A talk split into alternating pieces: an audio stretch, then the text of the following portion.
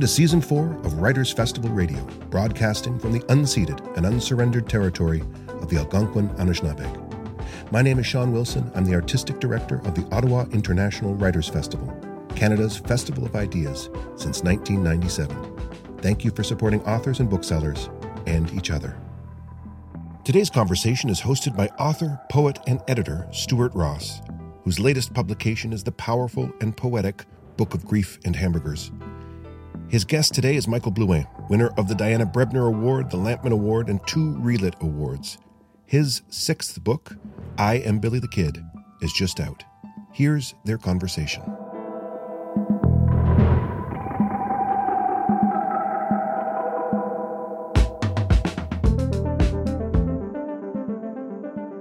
Hi there, I'm Stuart Ross on behalf of the Ottawa International Writers Festival, and today I'm with novelist and poet Michael Blouin, who is coming to us from the heart of downtown Kemptville and whose gargantuan, rollicking, and often visceral novel, I Am Billy the Kid, is just out from Vancouver's Anvil Press. Great to be here with you, Michael.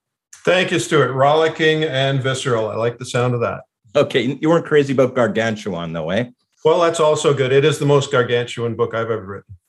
I, I, I, specialize in novels about 90 or 100 pages, so I was just in awe during the, the read, which I love. I love the book. Thank um, you.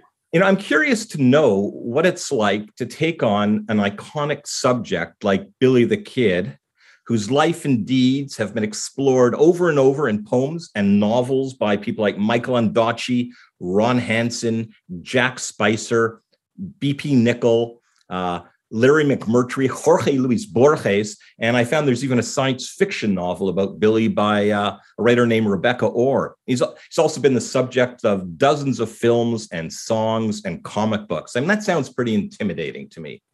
That was the word that crossed my mind when you asked that, started to ask that question. Is it's it is intimidating, but as you would know, uh, once the ball starts rolling, uh, there's not much you can do about it. You're just trying to balance on top of the thing and not fall off. So, um, I first had the inspiration to write about Billy the Kid without knowing that uh, quite what it was that was happening. I was having a shower one morning before work, and the phrase "I am Billy the Kid" popped into my head unbidden and from who knows where. But as soon as it did, I thought that's a book and I knew that was a book that was going to consume years of my time as it as it has. Um, but at first, I thought it was a book of experimental poetry, and and I thought it was going to be um, more influenced by by the Billy the Kid work that was done by B.P. Nichol and Michael Ondaatje, as you mentioned, and other writers, and and. I thought so. As I say, I thought it was a book of experimental poetry, and I started to write that book and the first two characters in that version of the book were uh, Billy himself and his brother Joseph riding through uh, the New Mexico desert. And they made it abundantly clear by page three or so. Uh, they they virtually said to me, "Look, buddy, we have nothing to do with your uh, dreams and visions of experimental poetry. We're part of a 400 to 500 page novel, and you'd best just take a back seat there and write down what we tell you." And that's pretty much how it went. Okay, how long did you spend writing this book? I've often tried to figure that out. I'm. Uh, we had a house fire here a couple of years ago, and I lost a lot of files, so I don't uh, know for certain when that shower took place, for example, because I started writing it that day.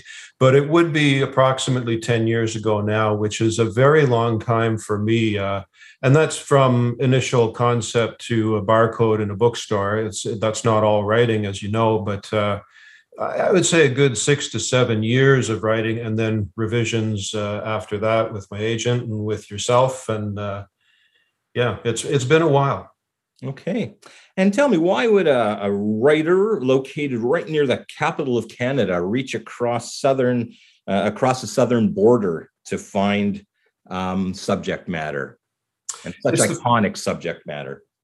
It's the first time uh, I, I, wrote a book once about Johnny Cash, so I guess I'm, it's not really the first time I've done that. But uh, it's interesting that you mentioned the nation's capital because I was just doing an interview this morning and, and was asked about uh, my relationship to the fact that I was born in Ottawa and that I've spent uh, a lot of my life living outside of Ottawa in rural areas. Um, my books always tend to act somewhat like homing pigeons. Um, because so this book as you as you point out does take place uh, well it, it, it, originates in, in new mexico and travels through the southern united states but it ends up in lanark county uh, which is not too far from ottawa and uh, where i have a, a, cabin. And every book that i've written in some way touches on where i'm from. It always it always comes home. Uh, as to why uh, I reached that far. I, that's a mystery to to me. I guess it's um, it's that phrase. I am Billy the Kid. I didn't once I had that phrase. I didn't have any choice about what I was doing. Okay, you got to be careful about taking. Sh- you probably haven't taken a shower since because if it's going to wind up with a, a ten minute project ahead of you, man. Um, hey, how about you um reading a passage uh, from the novel just so listeners can get a sense of your prose and your approach to storytelling? Okay, I, uh, I generally lapse into uh, Billy's voice by lapsing actually into Billy's voice or a version thereof with a, uh, a, a, bad hack job at a uh, at a, a, Western accent, but hopefully that won't be too irritating to folks. This is uh, a section where where Billy's just talking about a variety of things. I won't go into too much description about what he's talking about, and and it may appear in anything that I read today to to listeners that there are spoilers involved. There really aren't any spoilers involved. There are twists and turns in this book that uh, a reader hopefully would have no idea are, uh, are coming. So uh, no spoilers here. And uh, so we lapse into the voice of Billy. Goodness and light, my friends, goodness and light, and all things are well.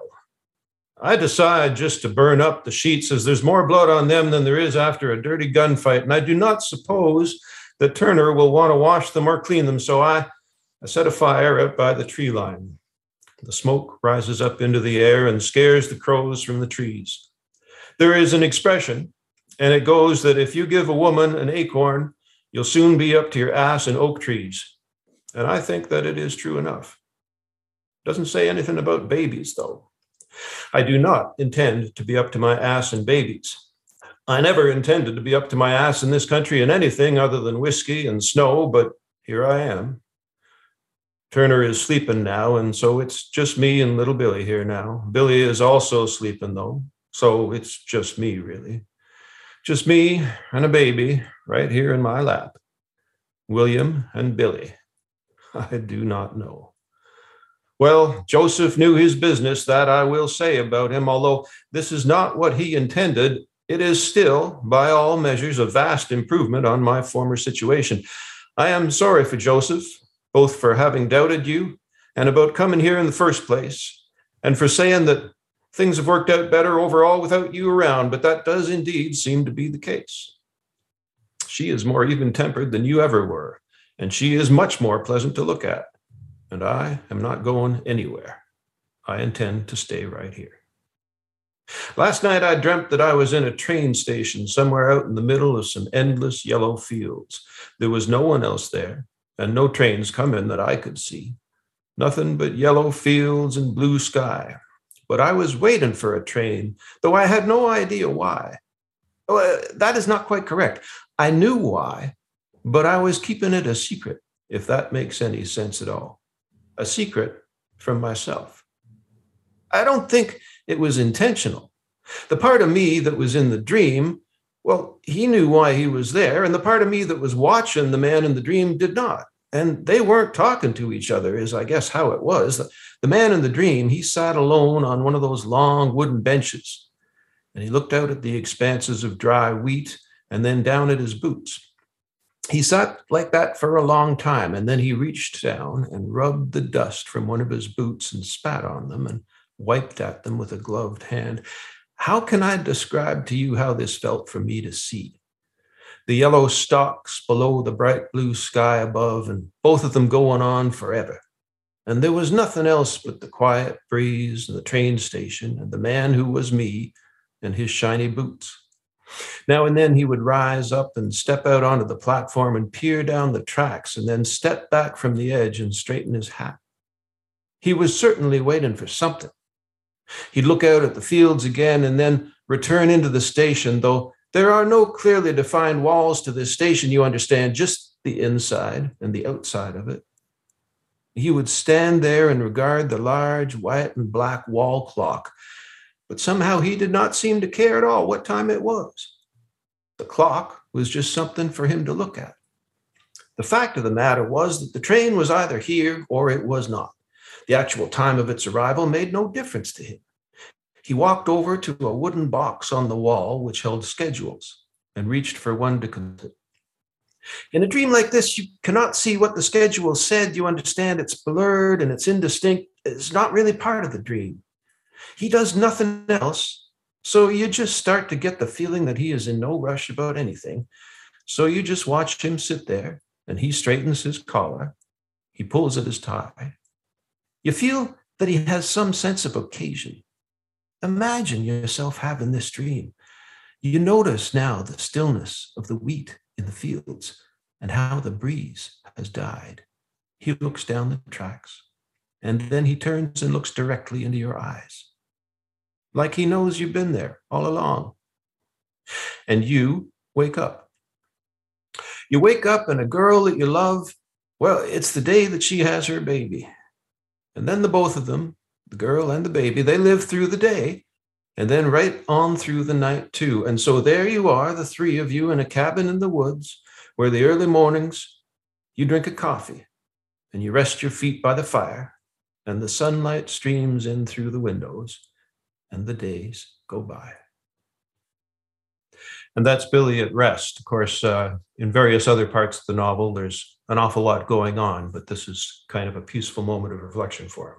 That's a great passage. I like that whole um, stretch of the of the novel. Fantastic. Thank you. Thank you. Um, you know, I, I loved hearing you read again. I remember seeing you read, hearing you read at uh, it's called the Carlton uh, Pub uh, or Carlton yes. Tavern. Um, you were reading, I guess, from Skin House, and just watching you read. I mean, you're a master. You're theatrical. You're animated, and we're hearing your voice there, which is incredible. But you are flailing around too. You had some. Uh, I don't know. Is that a sort of a shoving match or something between a couple of the characters in Skin House, and you were doing all the voices. Um, I, I'm really curious to know because, like, what a, a fly on the wall while you're writing? Are they going to see you at your keyboard and reading all this stuff aloud and and discovering the lines by by speaking them aloud? I think anybody who's seen me uh, read publicly would probably be very disappointed with uh, what happens when I'm in my office staring at the screen. Because what happens when I'm in my office staring at the screen is I'm sitting in my office staring at the screen.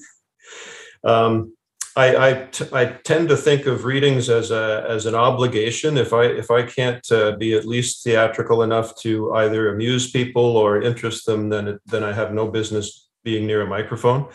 Um, and I, I, also think of myself in that kind of theatrical or, or uh, as an actor uh, in the same sense that I think of myself as a, as a poet, which is not really. I think of myself as a novelist who, who once in a while writes poetry and tries not to get in anybody's way. and uh, so I guess I think about readings in the same way. I'm not going to uh, be cast in any upcoming feature films, but at least I can. Uh, at least I can try to make uh, the, the the five to ten minutes that go by in a reading hopefully not painful for for the audience. Yeah, certainly anything but painful. Um, I've sat through a lot of readings. Yours are uh, are, are, pretty stellar. I want to hear a bit about uh, where your research took you. Uh, did you feel obliged, for example, to explore a lot of those uh, previous works about Billy, whether songs, movies, novels? And how did you um, also how did you, if you talk a bit about how you balance the historical facts and your own invention in telling this uh, in this telling this story? Well, I, I've done a lot of historical research into the actual Billy the Kid, as much as is available, because uh, the lad died when he was 21, I believe, and there wasn't much uh, contextual information uh, at the time uh, written down about him. And then, so uh, as you know, as the audience would know, much of what's been written, much of, of what's been put into movies and radio plays and bubblegum cards and comic books and every uh, foreseeable uh, form of media is not accurate since that time. So I did uh, as much historical research as I could into the actual character, who is really only tangentially related to the character that I wrote. Um, but in terms of looking at other material that he's been in. I really didn't do any of that. I just carried with me whatever I had absorbed uh, through my years on the planet without knowing that I was going to write a book about Billy the Kid. So definitely uh, Michael Ondaatje's book and BP Nichols' book were in my mind because those are the ones that I had read. Um, and in terms of balance, I guess I, I, feel a great responsibility to be historically accurate. Hmm. Um, for example, uh, Billy the Kid had a 45 Colt revolver. So I have what is uh, the closest thing uh, as possible in Canada to a 45 Colt revolver. And I have it because I wanted, I didn't want to write about my character shooting a gun that I had not felt in my hand, that I had not shot myself, because I didn't feel that that was something that I could accurately portray. Um, uh, when when a storm hits them in Galveston on their way up to the northern border, uh, that's an historical storm. It happened just the way uh, in reality that it happens in the book. Um, so those things I feel a tremendous obligation to get right. Otherwise, you run the risk of everything else that you're making up, uh, the artifice of the book. You you run the risk of having that suffer uh, for what a reader may perceive as well. That's not what a gunfight would be like, or that's not what riding a horse would would feel like. I, have ridden a horse as well, specifically uh, for the purpose of being able to describe it without sounding false to someone else who's ridden a horse. So that type of thing, I feel a great responsibility to get right. But then that's a departure point. It's it's like the foundation of a building. As long as you've got the foundation right, you can kind of do whatever you want up from there. And uh, so I've taken an awful lot of liberties with everything else. Okay. Thanks. I hope you don't write a novel that involves nuclear bombs and you're gonna, you know, what does it feel like to actually uh, set off a nuclear bomb? I better find that out before I write. Um, nobody, nobody, needs to worry. I don't have the uh, scientific uh, knowledge or ability to uh, to get to that point. Okay. Um, your novel, your novel is peopled with really vivid unusual, memorable characters the villains, the heroes, the anti heroes and anti villains, and also some really remarkable creations among the supporting cast, both dead and alive. But I really like to hear you talk about Turner, who, um, perhaps more than any other element in your novel, sets the work apart from uh, other depictions of this uh, uh, legendary um, character. What was your inspiration for Turner's character? Well, it, characters in general just turn up for me. Um, I had no idea she was coming. I, I, didn't even know that there would be a female lead in the book. And in, in, many ways, she's not the female lead. In many ways, she is the lead of the book. Uh, it, it's almost to me as if Billy the Kid exists as a framework in which we can be introduced to Turner and, and have her really take over the book, which she does.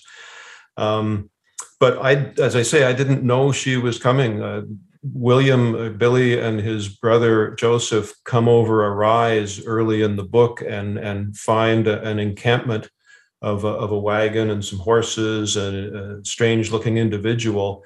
And I take them down that rise and have them meet that other individual and get into a bit of a conflict. And then uh, Joseph wanders over and opens the canvas at the back of the wagon and there's Turner. And I didn't know who was in that wagon until jo- jo- until Joseph walked over and and opened the wagon to find her, uh, and that may sound somewhat uh, fanciful or, or hard to believe, but that's the way my process works most often.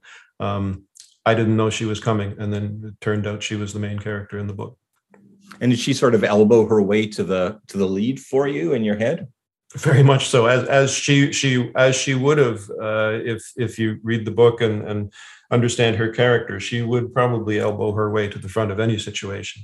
And you asked about inspiration, a big part of the inspiration for that character, because she's a she's a relatively young woman in comparison to the other characters, uh, would be the the ten years that I spent as uh, as a, the head of a drama department at a at a high school.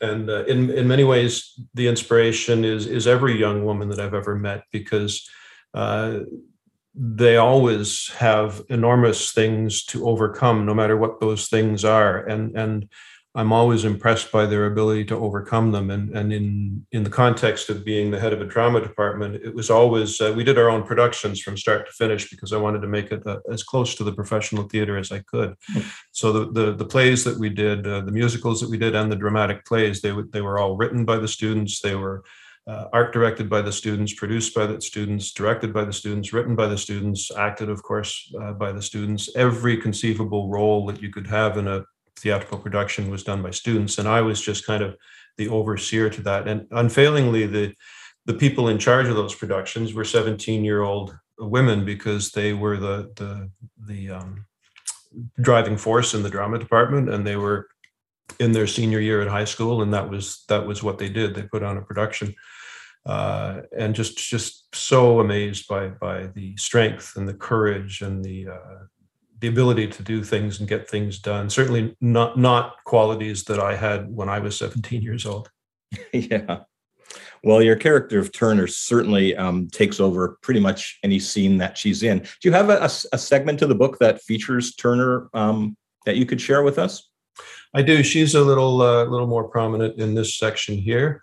Um, yeah, so let's take a take a look at her here. This is still in in Billy's. Much of the book is in in Billy's voice, but uh, much of the book is describing what uh, what Turner's doing. This place that Joseph found for us is finally a safe place to be now. All the bodies of the past are buried good and deep, and are no trouble now to anyone. I'll write whatever I want to write now. It is the time for that. Billy the Kid is well and truly dead now, and it does not matter to his soul, least of all to William McCarty, and I am glad to see the end of him. People will believe what they see written down because they always have. Billy the Kid died a long time ago, and that is in the history books that they have written and in the ones still left to write. Cold drops of water hit in the back of my head in the summer heat with a storm approaching and the sky a dull metal gray. Riding a horse hell bent across the New Mexico desert. Turner, in her bath, ordered all the way up from Michigan and carried here by two strong horses, her yellow hair and her blue eyes. I put a book down on the table at night and I trim down the lantern to darkness, and I sleep better than I have ever slept, and better than I have any right to. There is a rocking chair there in that corner. You see it? There is a teacup on the windowsill there. She likes that cup because there is a picture of it on it of a girl in a little swing. Well, you take your boots off, and when the sun goes down, you go to bed, and the night pushes against the window glass, and you just let it. I am not a fool. You don't ever push someone to the point where they don't give a damn anymore. And when someone does decide to give a damn about you, well, you stick with that person and you hope that they stick with you and you try not to give them any reasons to to not do that. And that's a lesson well learned, that I pass it on to you now. You can keep these things that I've told you about here in this book about Turner and about everything else. You can keep those things close to you or not. That's up to you now. One person can't have that much effect on another's thinking anyway. That's what I think. And unless you love them or unless they shoot you. That's another thing I've learned. And you can keep that or you can leave it alone also. The wood frame of the fireplace there is whitewashed. You see how that white paint there is charred with the darkness of the soot?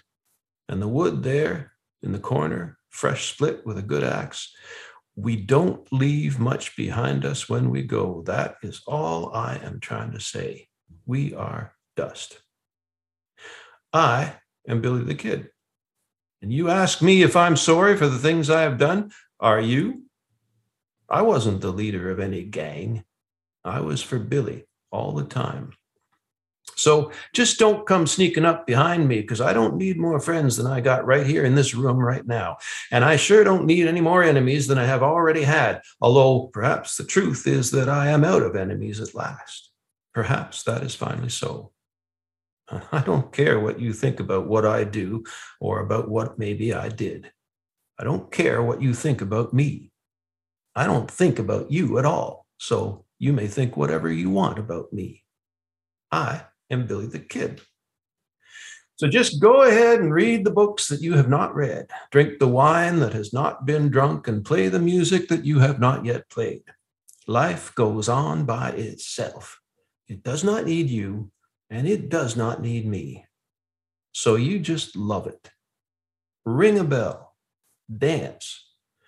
We are the only living creatures who know that we will end and who choose to forget about that fact every single morning when we rise. Even on our last morning on the planet, still, we will be thinking of plans for tomorrow. I am broken down now, and my knees don't work, and my hand is slow, but that is all right with me. I am now a peaceful man. This dream I'm living now comes in short sections and frozen pictures. Turner's hand on the table in the sun, the ice breaking up in the dark river. I am happy that they come at all. In one picture, Turner walks towards me through a summer field, and the sun is behind her, and she is smiling. On my deathbed, I will think of her, and I will start to float slowly up off the bed and up into the air in a room full of sunlight. It will be a miracle. And no one else will see it. But that won't matter. And somewhere out in the field, somewhere in this world, there's a man with a gun.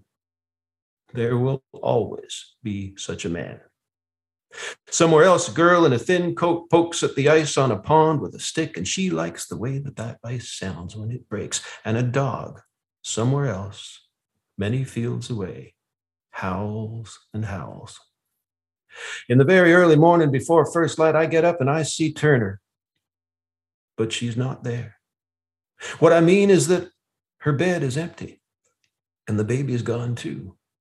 And for a moment, I'm alone in the dark, but then I find her sitting there on the porch with the sun breaking out low through the tree line and with the two dogs sniffing around her looking for food, wondering why it is that she is up so early.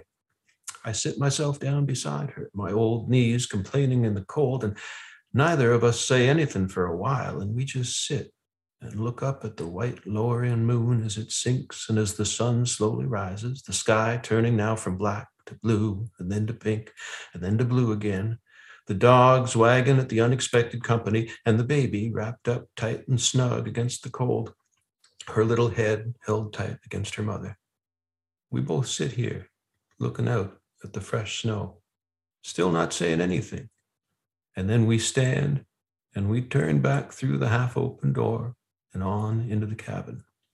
She takes my hand. And if you listen close, you will hear the three of us breathing there is no other sound. So that gives a little bit of Billy's view of Turner at a specific moment. But Turner, uh, Turner is a character who, I mean, I could go on and on about the character, and I could go on reading different sections that give her more of a voice herself. But uh, I, I, prefer to leave that to the reader because uh, uh it's an adventure I, I kind of want to share through the book as opposed to any other means. Yeah, um, you, thank you so much for for that passage and that reading of it. Um, you uh, what what came up in that passage? One of the things was dreams, and I and I was feeling as I read um, the novel, which I read twice, that there was this kind of often dreamlike imagery, and one of the characters who really also stood out for me, sort of not one of the you know the main two or three characters, but uh, in the second uh, tier was Turner's father, who uh, reminded me at different times of uh, Dalton Trumbo's uh, protagonist in, in uh, Johnny Got His Gun, and also, of course, of The Elephant Man. I mean, a guy who was wearing a, a canvas bag over his head and is, in fact, seeing the world in this kind of gauzy, dreamlike way. And he's this in a sense, pathetic character, but incredibly dignified character at the same time. Um, can you just talk a little bit more about him, how he sort of emerged in the writing? Well, we, we did talk about the fact he's the he's the fellow that I described earlier, who's outside that wagon that Turner pops out of. Yeah, and um, it, it, he started because uh, the way I write, Joseph and and Billy had just come over this rise, and I knew they were going to see something. I didn't know what it was, but I knew uh, it had to be something because otherwise, why did they come over that rise, and why am I writing about it? And it turns out that what they see is quite a large man in a in a huge fur coat with a burlap sack over his head, with the eye holes cut out, and and and. Uh, and there he stands. So as soon as I had that guy standing there, I had to figure out how did he get there? What what is the because I had at that point no idea why he had a burlap bag over his head, and there is a very good reason why he yeah. does, but I didn't know what it was. So I had to figure that out. And once I figured that out and and and the backstory that would uh, lead to that situation, then I had much more of the character uh, to deal with. And uh, once I had much more of the character, then I could fit him into the situations that they encounter as they as they cross much of the southern United States. And, and I would know how he would react to certain things. I, I he's kind of a, a, prophet in the desert, wandering uh, aimlessly, trying to overcome uh, the biggest challenge of his life. And uh, and um, yeah, I think of him that way, kind of like a, a burning prophet coming out of the desert. Um, he's an interesting fellow. yeah, amazing, amazing character. Um, amazing invention.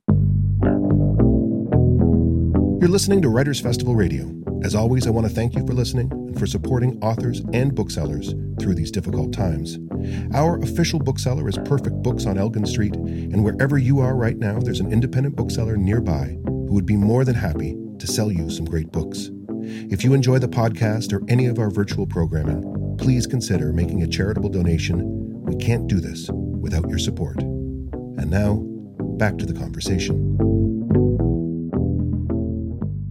So we're getting the sense from hearing you speak about the book and hearing you read it what a sprawling kind of ambitious novel it is. It's loaded with these vivid and often violent scenes, but also some really beautiful and poignant scenes and some incredibly colorful dialogue. You just mentioned uh, uh, Turner's father's biggest challenge, and I was curious about the biggest challenge that you faced in writing this book, or maybe um, the thing that you wrestled with or struggled with the most in the writing of it?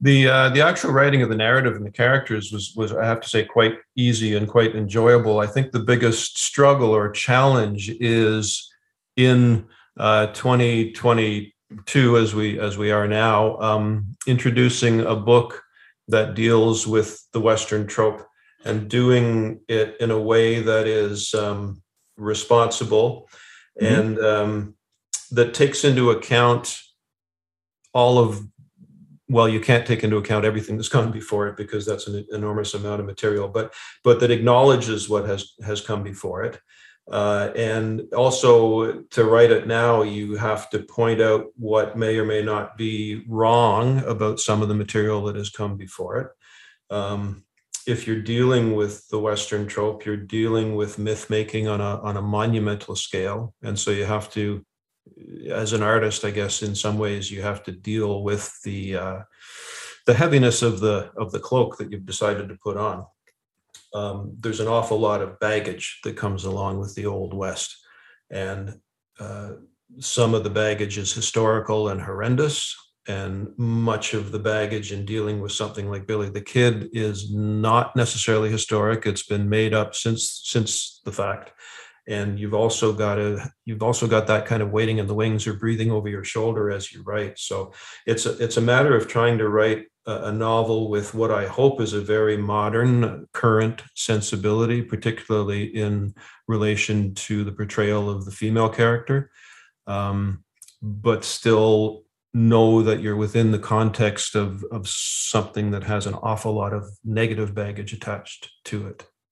It was it was actually a relief for me at one point. I I, uh, I have um, coming up in the next couple of years is the sequel to my previous novel Skin House, and uh, in it I have two indigenous characters.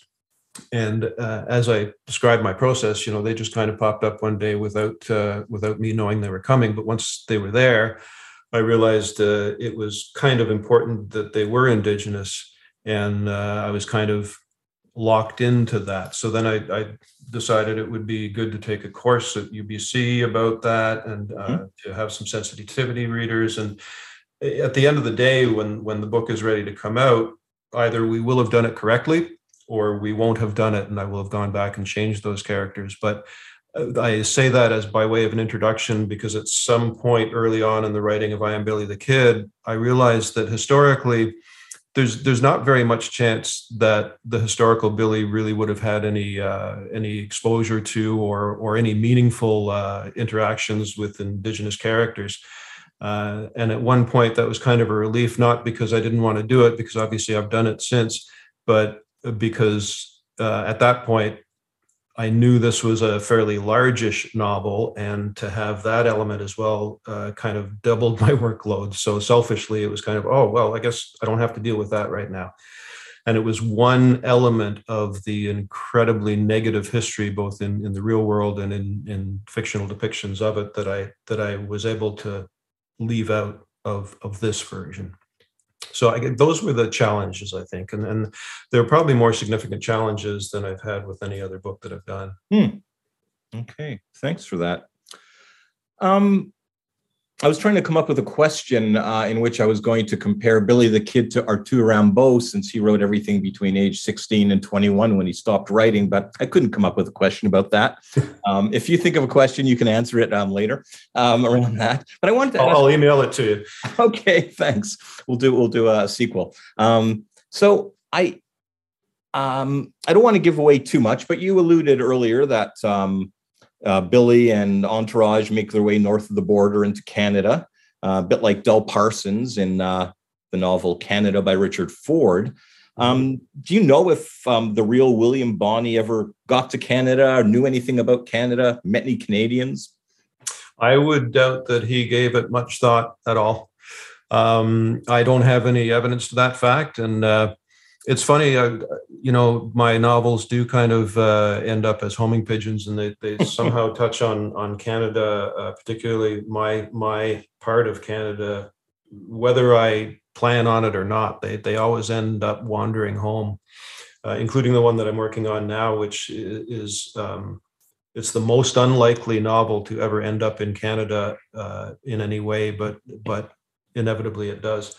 Um, so yeah, I don't think there's any historical precedent for that, but uh, but but now we have it as part of the uh, almost ridiculous myth that is built up around this this individual who died at 21, having killed uh, arguably six to eight people, and not really distinguishing himself in any way that is uh, significant or worthy, really, of historical attention. And yet, here we have this huge, huge, larger than life character that we've built.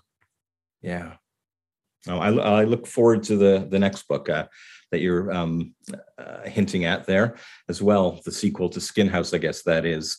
Um, well, actually, no. It's uh, the sequel oh. to Skin House is finished, and um, I'm okay. currently on a book called The Wonderful, which um, uh, it spans about 40 years and about uh, 35 characters, give or take, and uh, hmm. Elvis Presley to uh, the bombing of Dresden to John Glenn's uh, orbital flight to circus life in Florida in the 1950s and a whole lot of other things. So a lot of research there, and uh, yeah, it, it's it's another it's another ambitious one. I think it'll be another one a bit bit heavy in the hand. Okay. Um, well, you, have uh, touched on what I was going to ask you here at the end, but uh, maybe sort of in the in the bigger picture, you can talk about uh, you, you've you've written several novels. I think three previous novels, is it? Uh, before I am Billy the Kid. They're hard to count because some of them are, are I think of them as novels, and other people might think of them as books of poetry. So yeah. Uh, yeah. I was going to say a book of poetry and several novels, but absolutely, there's a lot of hybrid things happening in at least some of that work. They're wildly different, each of them, from one another in form and in subject. Um, though they all do have a sort of a mythic quality or, or, or exploring the idea of myth in each one. Um, how do you see Bill, I Am Billy the Kid fitting into the larger project, um, your larger project as a writer? I, I, think Hillary, my agent, uh, would prefer that they not all be so different from each other because that makes them quite a bit harder to market. But um, in terms of, uh, I, I, tend, I have only recently begun to think of comparisons between the books because it, it's come up a lot in interviews and it's made me think about it. It's not something that I would normally uh, consider. But it's true that they do tend to deal with uh, mythical figures. I don't mean mythical in terms of uh, Greek gods or anything, but but uh, figures that people might not necessarily think uh, of as mythical, but historical figures uh, such as Johnny the Cash, such as Johnny the Cash, Johnny Johnny Cash, and Billy the Kid. Uh, and our own Canadian Ken Carter, who jumped, tried to jump a car over the St. Lawrence River. That they're all, um, I guess that they're. Uh, I think of them as uh, people that I can kind of hang my hat on and, and have my way with, and and make them do things that that they never did in real life. And um, I don't know why I do that, but uh, I'm doing it again in the in the book that I'm writing now. So there's something there that that I don't know, maybe with a psychiatrist and enough uh, time and a, a, good, comfortable couch, we could figure out. Okay, I, you know, I'm I'm a writer who also really really likes to do very different things from book to book, explore different things, and meet different challenges and push different envelopes. And I know that uh, you know the world of agents and even to some degree certain elements of readership, they want a book that each book by this author is a recognizably a book by this author and there's a certain amount of comfort in mm-hmm. returning to another one of those authors books but you're you sort of resist that as well I do, and not really by choice. It's just that that's the way it's worked out. But I, I, the, I can understand uh, readers' desire for that, and I think it really goes back to uh, all of our times as children. You, will see a child watch a, a, movie or a TV show over and over and over again, and there's that sense of comfort. That's exactly what it is. It's security. It's it's i've had a similar experience to this and i'm going to have it again and it's going to work out the same way and and that there's a there's a great comfort in that. And i'm just uh, don't seem to be able to supply it. Sorry about that. Well you know there's obviously great um, novelists who um, when you return to them, you do sort of know what you're in for, but there's different twists each time. I think of someone like Patricia Highsmith. So it's not to, uh, it was one of my favorite novelists, but uh, so not to denigrate um, authors who do that, but I also really admire um, people who are writers who are driven to just explore different things each time to see what the different possibilities um, there are in the blank sheet of paper or the blank screen. Yeah, I mean, I, w- I want to enjoy the ride too. So I'm I'm not really interested in, in going to places that I've been before. I like to strike out in new territory. Right. And I'll just uh, finally ask you because it's almost obligatory. Um, where do you think NASA is going to send this book? well, the, the you know since uh, you're referring to the fact that uh, my previous book skin house is landing on the moon with nasa uh, later this year and then uh, again with spacex sometime in 2023 so for for i am billy the kid there's really no other answer other than mars. I mean that's the next stepping stone. So billy on mars that might be a, a book uh, in and of itself Okay, I think there's going to be a great 1950s uh, science fiction film made around that.